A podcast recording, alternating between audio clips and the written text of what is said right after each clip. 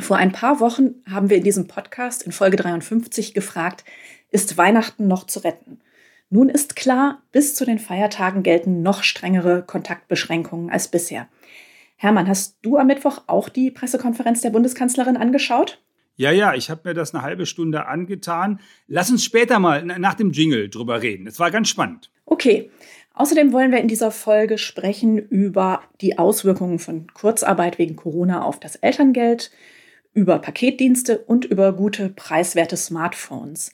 Das sind alles Themen, die uns diese Woche in der Finanztipp-Redaktion bewegt haben und die auch im aktuellen Newsletter vorkommen. Wir, das sind Hermann Josef Tenhagen und Nina Zimmermann. Hier ist Finanztipp mit Tenhagens Corona-Podcast, unserem wöchentlichen Podcast, in dem wir dir erklären, wie du die finanziellen Herausforderungen von Corona einfach meisterst. Ja, was ist denn bei dir hängen geblieben von der Bundeskanzlerin von Mittwoch? Eigentlich gar nicht so sehr von der Bundeskanzlerin, sondern von dem Drumherum, von den Gesprächen über Schulen und Horte, die offen bleiben sollen und über die Frage, wie das mit Schulbussen ist, die dann anders fahren sollen und solche Dinge. Weil das beobachte ich bei meiner eigenen Tochter, die haben in der Schule das jetzt eingeführt, äh, dass tatsächlich die eine Hälfte der Klasse äh, eine Woche lang immer sozusagen erst zur zweiten Stunde kommt und bei denen fällt dann die erste Stunde aus und in der nächsten Woche die andere Hälfte der Klasse. Ziel dabei, die Berliner U-Bahn nicht so voll zu machen, damit die nicht in der U-Bahn Sardine stehen und sich dort anstecken und in der Schule ein ausgefeiltes Hygienekonzept haben. Das finde ich eigentlich ganz vernünftig. Ja, scheint mir eine schlaue Lösung, ja. um das so ein bisschen zu entzerren, das Gedränge in der U-Bahn morgens. Ganz genau, ganz genau. Also finde ich echt gut. Und das Zweite ist, es gibt jetzt doch die ersten Fälle an der Schule.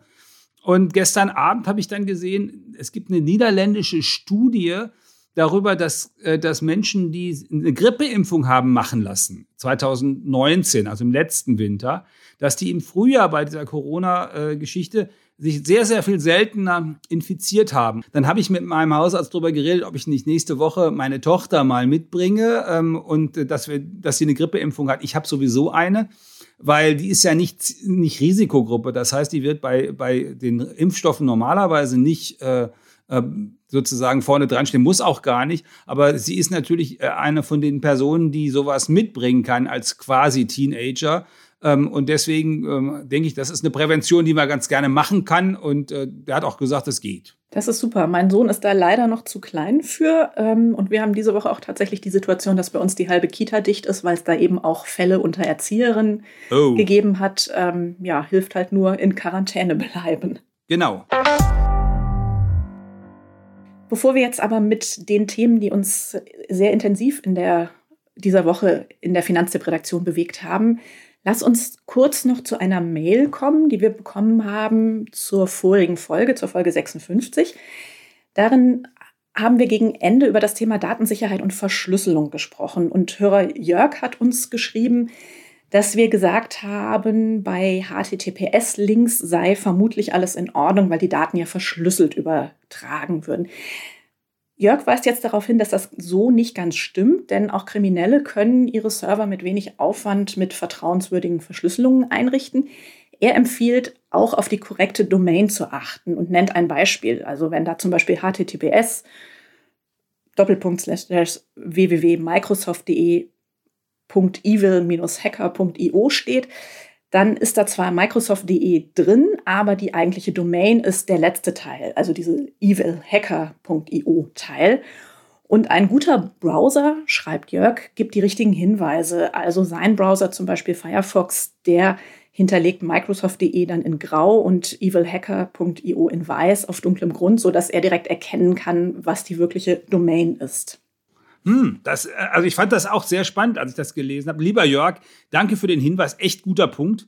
Haben wir in den Show Notes äh, von Folge 56 entsprechend ergänzt. Okay, dann lass uns mal starten, Hermann, mit den Themen, die diese Woche auch im Finanztipp-Newsletter eine große Rolle spielen. Das Thema Handy. Wo gibt es das Beste für wenig Geld? Das hat unser Finanztipp-Telekommunikationsexperte Arne ausführlich aufgeschrieben. Und das dürfte ja sicherlich auch für den einen oder anderen Hörer, die ein oder andere Hörerin als Weihnachtsgeschenk in Frage kommen. Da würde mich mal interessieren, was hast du eigentlich für ein Handy? Ich habe ein Samsung. Ähm, war damals ein recht gutes, als ich vor vier Jahren das gekauft habe, das erste. Dann habe ich das gemacht, was ich mit Handys hin und wieder mache. Ich lasse sie fallen. Willkommen im ähm, Club. Und äh, ja, genau. Und äh, dann tatsächlich war das Display kaputt und es war auch so kaputt, dass es nicht so richtig mehr lohnte, was dran zu machen.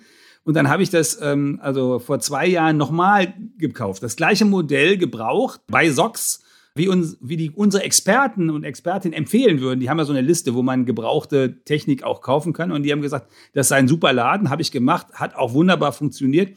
Wichtigster äh, Test immer, äh, ist das Akku auch gut? Und das hat auch gut funktioniert. Also ich habe jetzt das neueste Gerät, von da immer noch zwei Jahre alt und habe zwischendurch auch noch mal ein anderes Display drauf machen lassen, so ein härteres, damit irgendwie das nicht so schnell kaputt geht, weil das mit dem Runterfallen kann ich irgendwie nicht unterlassen. Das ist schlecht. So, ähm, hat also mit der Handhabung gut funktioniert, aber jetzt wird, langsam wird das Modell doch ein bisschen alt. Vielleicht gucke ich jetzt doch, doch demnächst nochmal wieder, was das neue Modell ist, was ich nutzen will. Ein Hinweis aber an der Stelle noch. Ich habe festgestellt, ich habe was gelernt dabei. Man kann nämlich auch beim kaputten Display seine Daten gut retten indem man das, äh, das Handy sozusagen an den Computer anschließt. Und da gibt es auch eine Möglichkeit, dass man das so macht, dass dann auch, wenn ich das Display gar nicht mehr benutzen kann, also meine Sicherheitsdaten da gar nicht eingeben kann, dass ich das an einer anderen Stelle die Sicherheitsdaten eingeben kann. Jedenfalls, wenn es um Zahlen geht. Das ging dann auch ganz gut, da bin ich dran gekommen. Und das Thema Datenrettung ist tatsächlich ein guter Punkt. Das wäre für mich persönlich auch der Super-GAU, weil ich mein Handy als Kalender, mm, Adressbuch und so weiter nutze. Also das wäre schlimm, wenn das weg wäre. Davon mal abgesehen, wenn du jetzt überlegst, dir doch mal ein neues Gerät zuzulegen, wo läge denn die Schmerzgrenze für dich preislich? Also ich habe beim letzten Mal ungefähr 600 ausgegeben. Nach ordentlichem Preisvergleich, äh, Preisvergleich auch wieder mit äh, unseren Preissuchmaschinen, äh, die wir bei Finanztipp empfehlen, also idealo.de in dem Fall. Und äh, ja, und da war ich mit zufrieden. Es war auch günstig in dem Bereich. Und das würde ich jetzt auch wieder ausgeben. Also ich will jetzt nicht viel, viel mehr ausgeben, weil das ist tatsächlich ein Alltagsnutzungsgerät. Da habe ich so ein ich habe da so einen Gebrauchsaspekt immer dabei. Das ist, äh, es muss jetzt nicht irgendwas äh, besonders Schickes und Fancyes sein, wenn nicht, wenn nicht der Nutzen, der daraus herauskommt, so wahnsinnig viel größer ist, dann würde ich natürlich wieder überlegen, dass ich mehr ausgebe. Also 600 Euro, denke ich mal, ist so das, was ich bereit bin auszugeben. Damit liegst du eigentlich auch fast im Schnitt, äh, denn die Bundesbürger haben in diesem Jahr ungefähr 510 Euro für ein neues Handy ausgegeben. Das ist wieder ein bisschen mehr als im Jahr davor.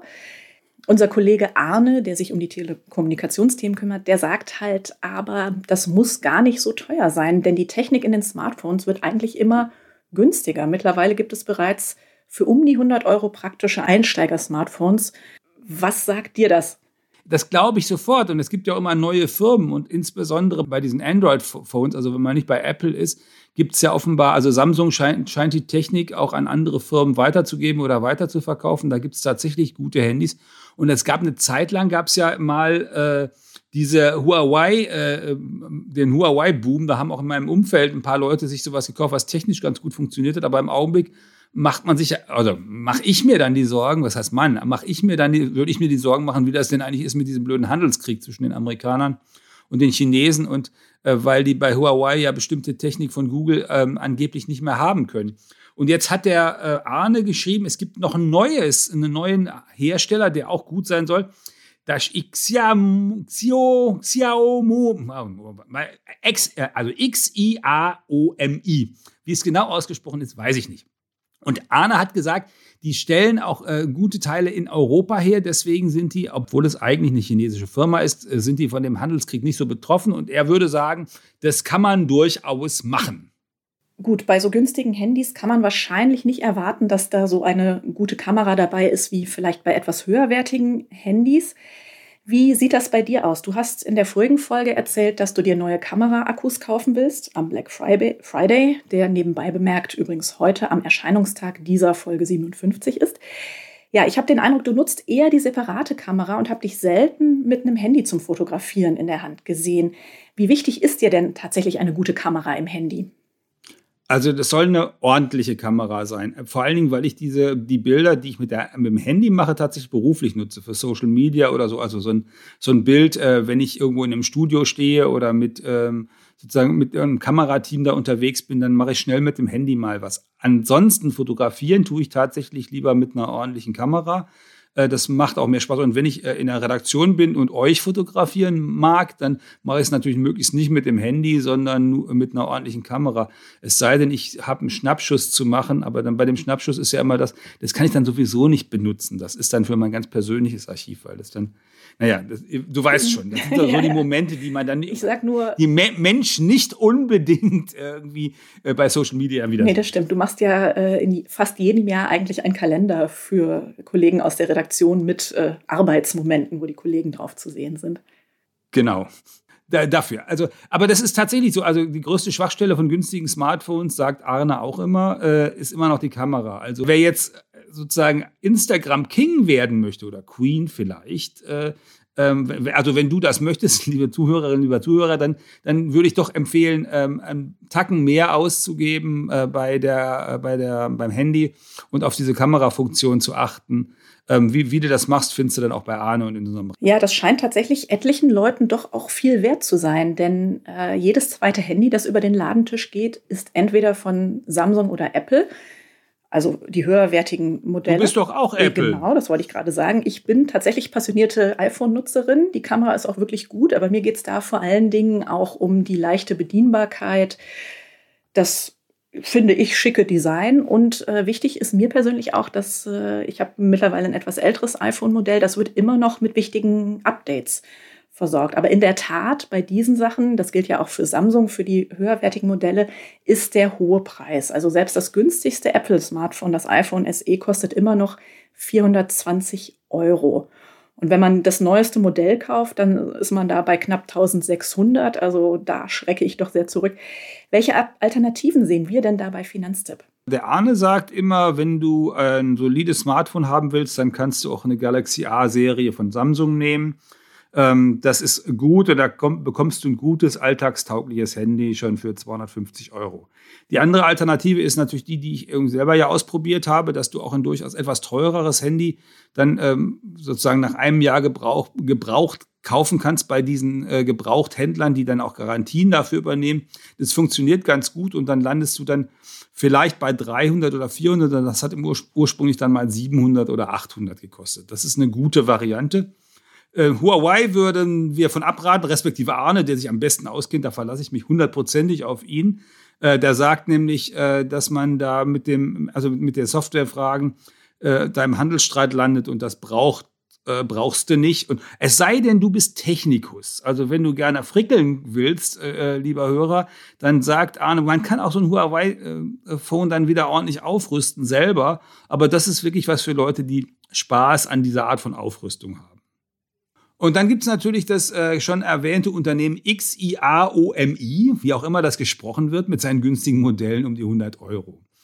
Ähm, und ja, zu allerletzt gibt es natürlich, wir haben ja auch bei uns, also wir denken immer über diese über die äh, Nachhaltigkeit nach, weil tatsächlich ist es so ein, ein Nachhaltigkeitsindex, den wir empfehlen, also wo wir die Fonds empfehlen als Indexfonds, da sind diese ganzen Handyhersteller nicht drin. Und das hat auch damit zu tun, dass ja sozusagen der Rohstoffabbau dafür, vor allen Dingen die seltenen Erden, die die in Minen abbauen, dass das äh, also unter ökologischen Gesichtspunkten nicht der Burner ist, sondern eher, eher Mist. Das sollte man so nicht machen. Und deswegen gibt es bei uns auch einige Kolleginnen, die ein Fairphone haben oder, ein, äh, oder über Shift M nachdenken. Also das ist so, äh, so, eine, so eine Geschichte, also ein, ein Phone, was aus Teilen zusammengesetzt ist wo die ökologischen Auswirkungen deutlich niedriger sein sollen und wo man das Akku auch wieder austauschen kann und solche Sachen. Äh, wo, wiewohl ich sagen muss, also äh, selbst Greenpeace sagt inzwischen, dass auch Apple sich bemüht, dass man diesen ökologischen Fußabdruck vom jeweiligen Handy ein bisschen kleiner kriegt. Da wird sich unsere Podcast-Kollegin Annika freuen. Ähm, die ist sehr interessiert an, den, an, dem Thema Nachhaltigkeit und nutzt, glaube ich, selber ein Fairphone und macht ja auch einen Finanztipp-Podcast mit äh, Kollegin Anja zusammen auf Geldreise. Können wir an dieser Stelle nur empfehlen. Diesen Podcast, äh, liebe Hörerinnen, liebe Hörer, hör doch mal rein. Verlinken wir auch in den Show Notes nochmal. Ja, und welche kauft ich mache mal einen Fototest mit Annika. Die soll mal Fotos machen mit ihrem Fairphone. Äh, ich mache dann auch das Model und dann gucken wir mal, was, wie, ob man die. Dann kann ich das ja auch nutzen. das ist doch eine schöne Idee. Ja, welche Kauftipps ganz allgemein beim Handykauf zu beachten sind, sowie einige Ratgeber, die wir rund um das Thema haben. Die verlinken wir natürlich auch in den Show Notes. Ja, wo wir schon im weitesten Sinne beim Kaufen und vielleicht auch Schenken sind. Ähm, die Newsletter-Kollegen, die beenden in dieser Woche ihre dreiteilige Serie zum Thema Shopping und zwar mit dem Thema Pakete und Gutscheine zu Weihnachten. Das ist ja in diesem Jahr alles etwas schwieriger mit dem persönlichen Überbringen von guten Gaben.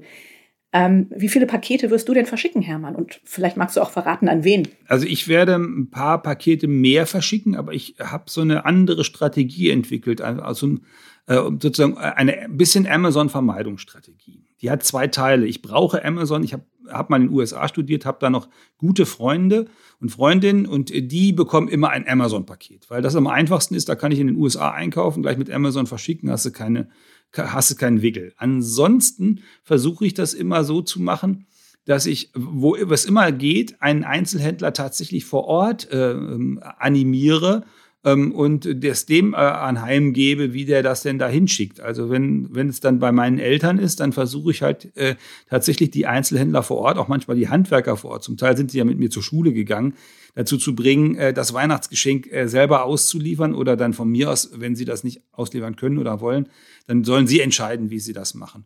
Persönlich verschicke ich ähm, entweder mit DHL oder mit Hermes, was aber eigentlich damit zu tun hat, DHL deswegen, es äh, immer ganz gut funktioniert hat und weil diese Post-Paketstationen eine sehr praktische Einrichtung sind, finde ich. Also ich habe eine Paketstation so 100 Meter weg und das ist super. Da kann dann auch im Zweifel der Bote. Ja, das geht mir genauso. Das Bote das hinliefern. Und das andere ist, äh, Hermes ist tatsächlich, weil es vor, vor dem Büro von Finanztipp ähm, einen Hermes-Paketshop gibt. Und das ist natürlich super. Da kannst du von der, vor, nach der Arbeit, vor der Arbeit, jedenfalls konnte ich in anderen Jahren, habe ich das immer gemacht, dass ich das da mal schnell gemacht habe, nach der Arbeit, vor der Arbeit. Vielleicht dieses Jahr weniger, weil ich bin ja auch in mhm. Ja, unser Newsletter-Kollege Daniel hat sich äh, die Preise der fünf größten Paketdienste in Deutschland angeschaut und listet das diese Woche im Newsletter auf und hat Beispielpakete im Prinzip berechnen lassen. Und je nachdem, welchen Anbieter man verwendet, reicht die Ersparnis von etwas mehr als zwei Euro bis fast zehn Euro. Oh. Äh, er hat auch festgestellt, ja, auffällig viel verlangt äh, UPS, häufig günstig ist Hermes, aber eben nicht immer. Und er empfiehlt einen Preisvergleich über ein Portal wie paketda.de oder versandtarif.de. Da kann man die Maße und Gewichte des Pakets eingeben und bekommt den, Porto, äh, bekommt den Portopreis angezeigt. Ich muss gestehen, ich wusste gar nicht, dass es auch dafür Preisvergleichsportale gibt, aber man lernt ja nie aus. Ja, und das hat da. Ich wusste es, ich wusste es auch nicht. Und das ist, das ist aber typisch für Daniel. Also sowas findet der, das ist super.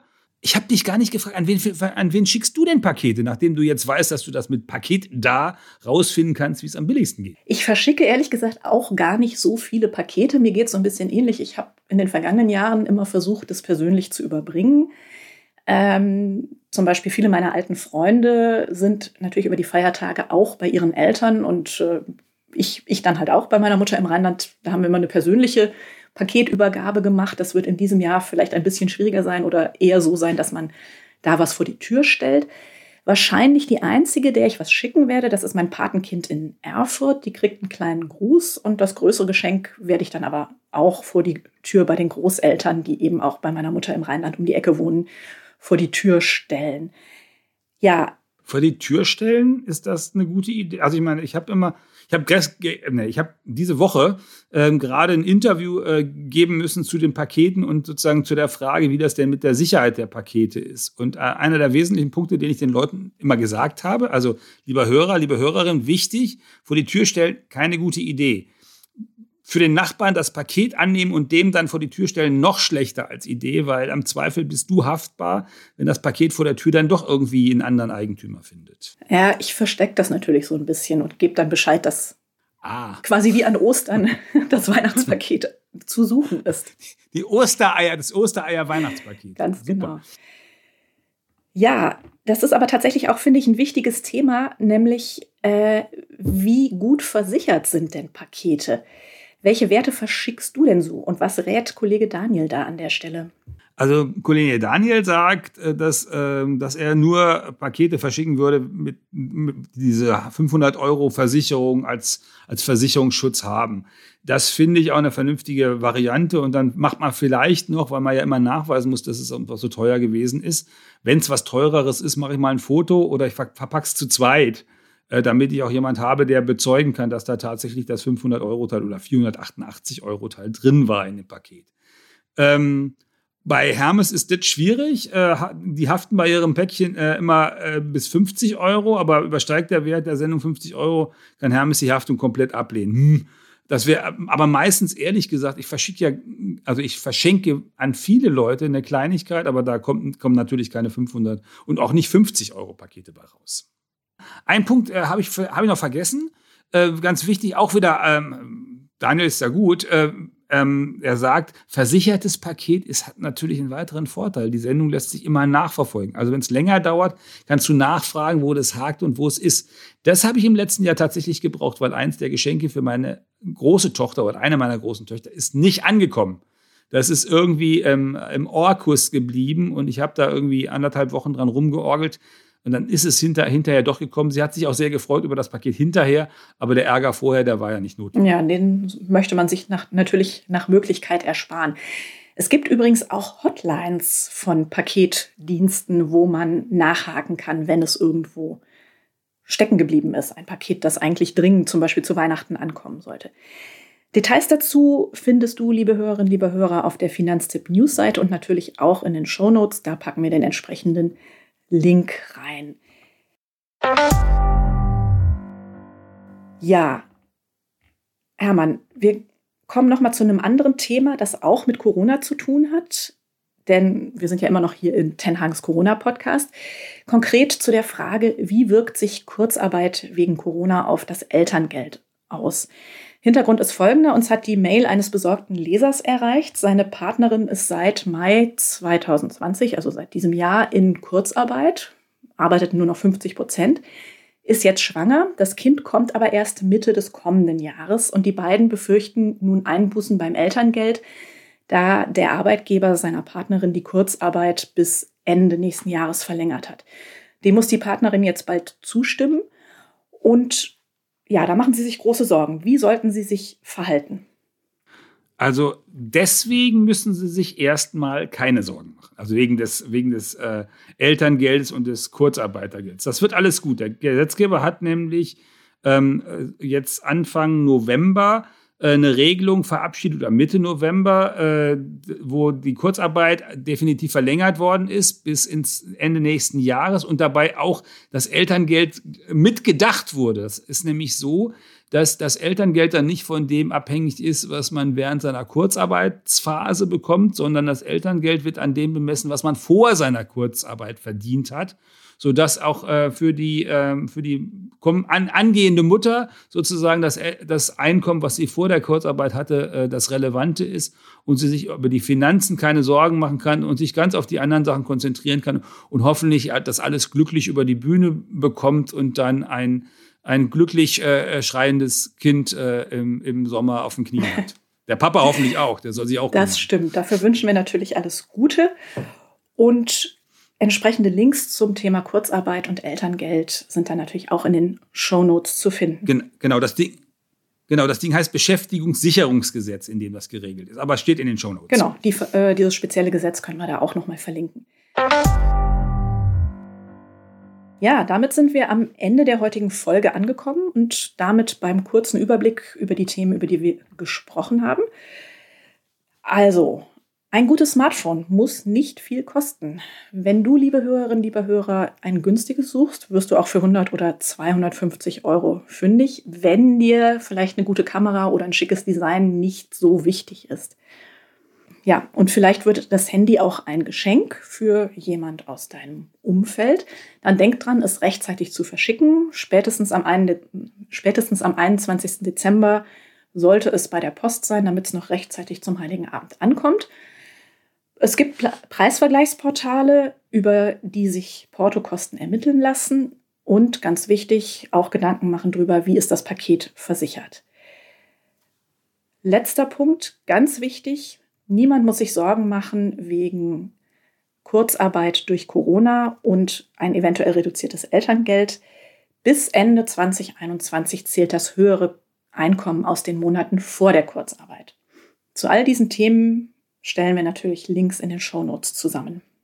Und zum Nachlesen empfehlen wir äh, neben unserer Website immer unseren Newsletter. Da werdet ihr auch nochmal eine Analyse äh, der, ähm, der Entscheidung diese Woche, wie, wie, wie wir denn gemeinsam Weihnachten retten wollen, also die Ministerpräsidenten, die Kanzlerin und wir, ähm, wie wir das machen wollen, findet ihr auch da drin und äh, auch sowas wie, wie geht das mit Schulbussen künftig und was gibt es da sonst noch für Vorschläge.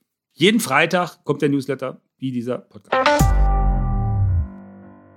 Ja, und wenn euch, liebe Hörerinnen, liebe Hörer, dieser Podcast gefallen hat, erzählt es weiter, empfehlt uns weiter, abonniert den Podcast Schenkt uns fünf Sterne oder einen guten Kommentar, wo auch immer ihr uns hört. Apple Podcasts, Spotify, Deezer oder Audible. Und wir freuen uns natürlich auch über Feedback, gern per E-Mail an podcast.finanztipp.de. Ja, zu guter Letzt, bleibt gesund. Ein Wunsch, den man in diesen Tagen nicht oft genug sagen kann. Das wünschen euch Hermann Josef Tenhagen und Nina Zimmermann.